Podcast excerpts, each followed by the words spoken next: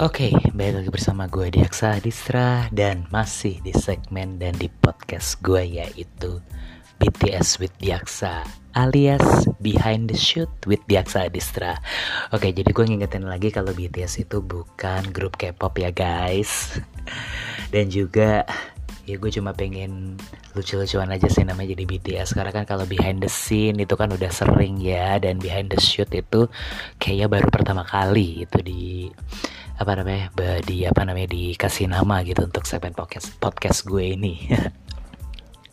Senang sekali gue bikin episode baru di podcast gue kali ini, dan sekarang gue pengen review film nih, terutama buat filmania dan juga terutama yang buat kalian yang lagi streaming di rumah ataupun di kos.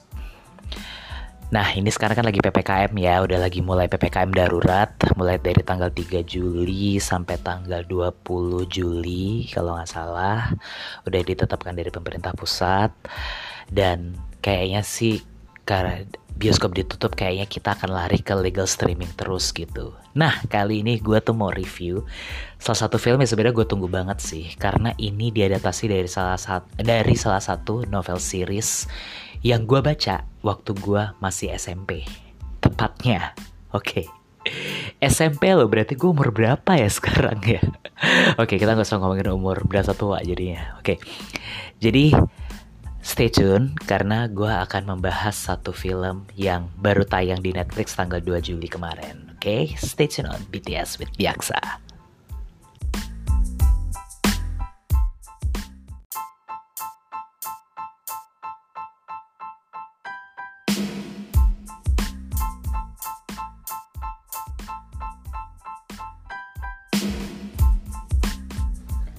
Oke, okay, balik lagi bersama gue Dyaksa Adistra dan masih di B T S with Dyaksa alias Behind the Shoot with Dyaksa.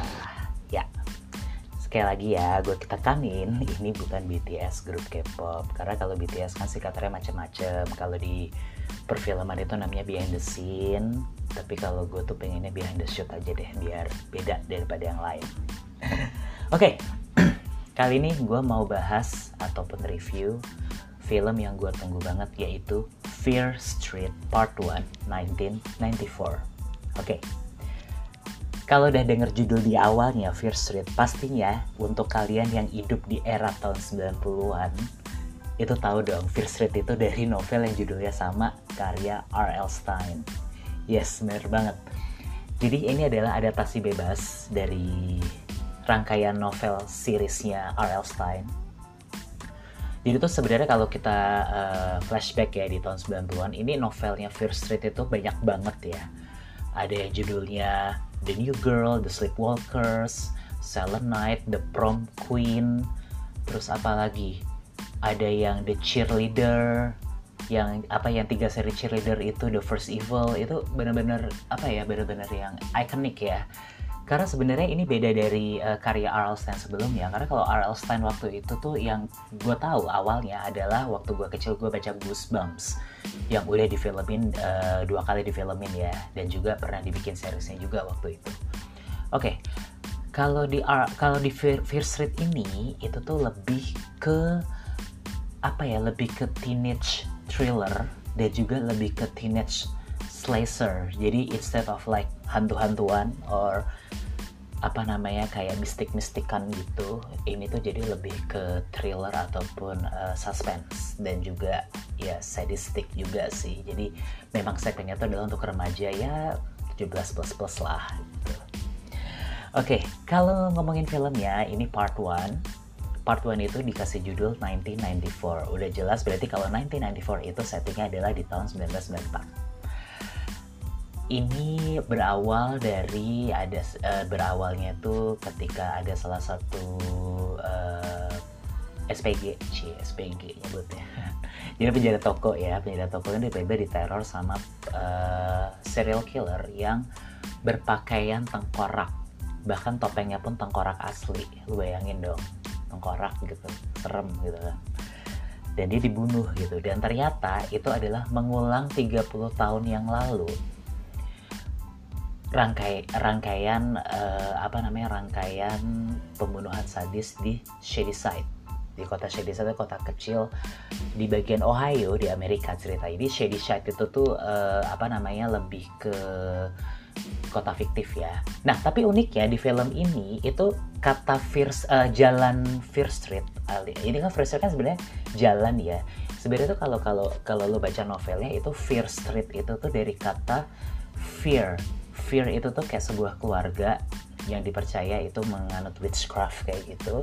Jadi jadi jalan. Jadi tulisannya uh, ejanya tuh adalah F I E R, fear gitu.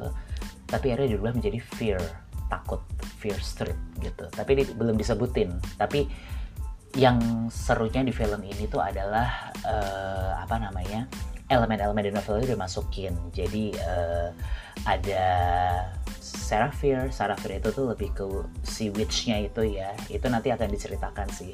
Dan ini sebenarnya filmnya tuh dibikin trilogi awalnya. Tapi karena ya you know bioskop sedang Uh, dilanda COVID dan mungkin lagi tutup lagi, mungkin di Amerika sebenarnya udah buka sih, tapi uh, pihak uh, dari Chernin production itu memutuskan untuk aku, diakuisisi oleh Netflix dan menjadikan film Netflix ini adalah rangkaian series trilogi film yang dirilis mulai tanggal du- dari tanggal dua Juli, sembilan Juli dan juga enam belas Juli dibagi tiga part.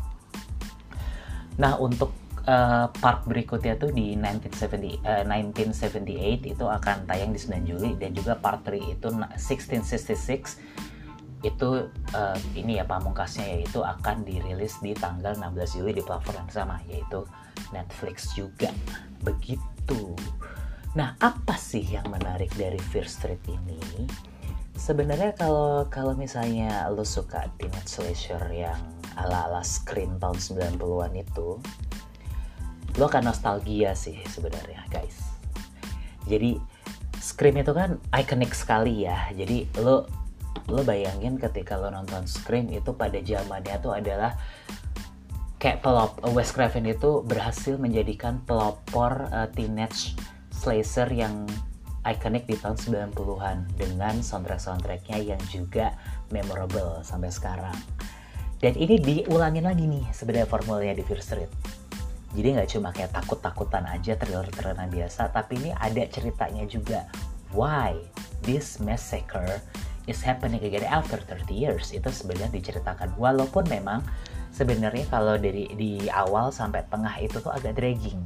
Walaupun ini durasinya nggak nggak panjang-panjang banget ya, just like one hour and forty-seven minutes. Tapi itu dari paruh awal sampai tengah-tengah tuh kayak bener-bener dragging gitu sih. Kita akan di, akan dibuat bertanya-tanya ini sebenarnya kenapa sih? Kenapa ini pembunuhan terjadi lagi gitu. Nah, begitu udah masuk act dua sampai act tiga itu udah tengah-tengah mau akhir itu baru itu kita dibuat tegang, kita dibuat thrilling. Jadi, gua saranin sih kalau ini kan cuma Netflix ya gitu, dan you know Netflix is a platform, is a streaming platform yang cuma bisa diakses yang bisa diakses di uh, smartphone ataupun laptop. Tapi gue saranin tuh connect ke T V. Lo kalau punya smart T V ya udah langsung download aja Netflix.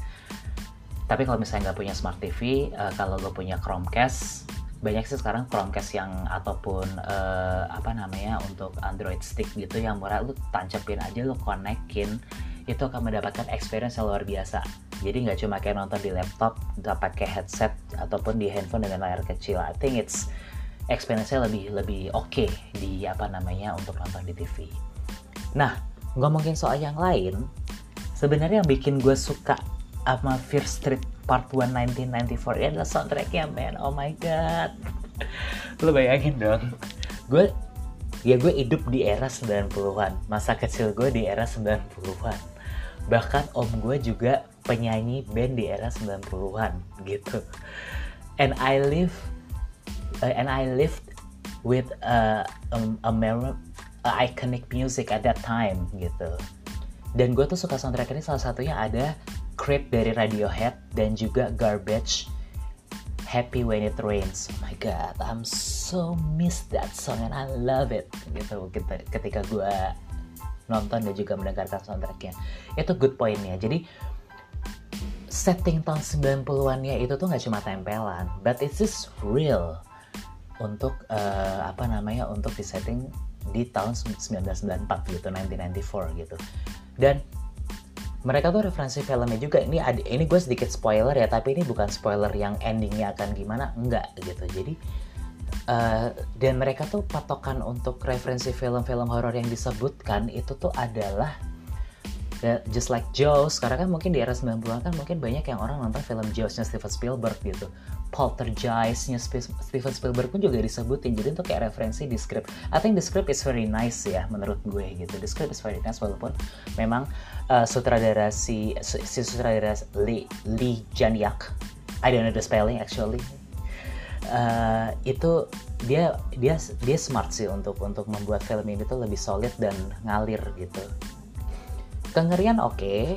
Walaupun ya what, what I was saying it's a little bit dragging, tapi masih oke okay, gitu. Tapi sebenarnya adalah yang gue tekanin di sini elemen-elemen yang uh, dari Fear Street itu pun juga tetap dimasukin.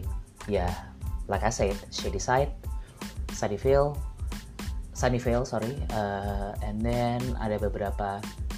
Ada beberapa juga kayak, apa namanya yang gue lupa tuh istilahnya apa aja, karena gue baca udah lama banget ini novelnya ya. Dan ini memang tidak tidak sama dengan ceritanya di Fear Street, karena memang ini adalah adaptasi bebas.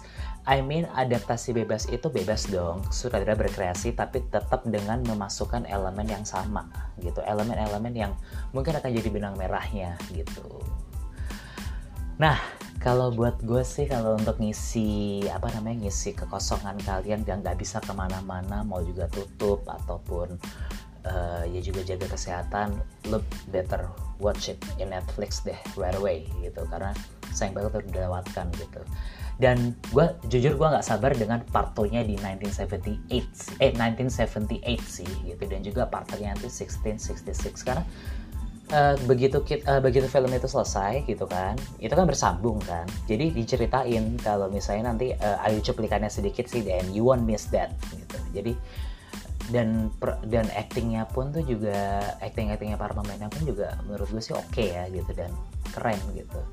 I mean like if you want to see different watch than drakor ya gue juga suka drakor sih, tapi kalau misalnya if you want to see something new dan something good, walaupun gak new-new banget karena ini udah sering di uh, difilmkan, tapi kalau pengen nostalgia kayaknya lo harus pada nonton di uh, nonton Fear Street Part one nineteen ninety-four di Netflix sekarang juga.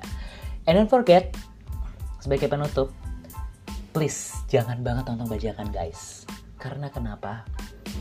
Mereka bikin film itu dengan sepenuh hati, budgetnya gede, prosesnya juga gila. Mereka juga berkorban, mungkin pas itu syutingnya juga lagi pandemi, we never know. Sekarang gampang kok untuk langganan gitu, even Netflix aja udah bisa pakai uh, salah satu uh, apa namanya salah satu daring yang terkenal. Dan kalau punya salah satu bank juga nggak perlu pakai kartu kredit lagi, it's easy, very easy sekarang, jadi nggak perlu pakai kartu kredit lagi gitu. Dan gue berharap banget untuk kalian yang masih menghargai film, please do watch legal streaming sampai benar-benar bioskop dibuka lagi. Oke? Okay?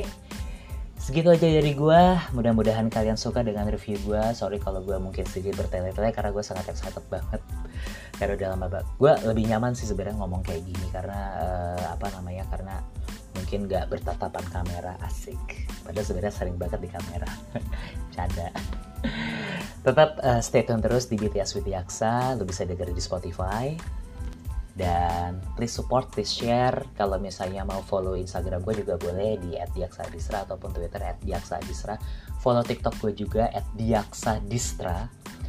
Lo cari Dyaksa aja pasti udah ketemu sih. Lo apa namanya nanti kita bisa komen, kita bisa bahas film di situ. Kalaupun ada yang mau pengen di request, request aja via TikTok ataupun request aja via apa namanya via D M. Itu kan ada Q and A ataupun D M, nggak apa-apa sih lo uh, bilang aja, ntar gue sempetin nonton uh, dan kalau gue lagi ada waktu luang ya gitu, gue akan sempetin nonton sih dan juga akan review. Tapi nggak memungkinkan juga gue akan bahas tema-tema lainnya yang tetap seputar film dan entertainment tentunya. Oke okay, gengs, gitu aja. Jadi gengs kan. Oke okay, guys, gitu aja dari gue dan gue pamit, Dyaksa Adistra. Dan tetap uh, support this podcast, and I'll see you, dan tetap jaga kesehatan, stay safe and stay healthy ya. Jangan nekat untuk liburan kemana-mana dulu. Oke, okay, bye-bye.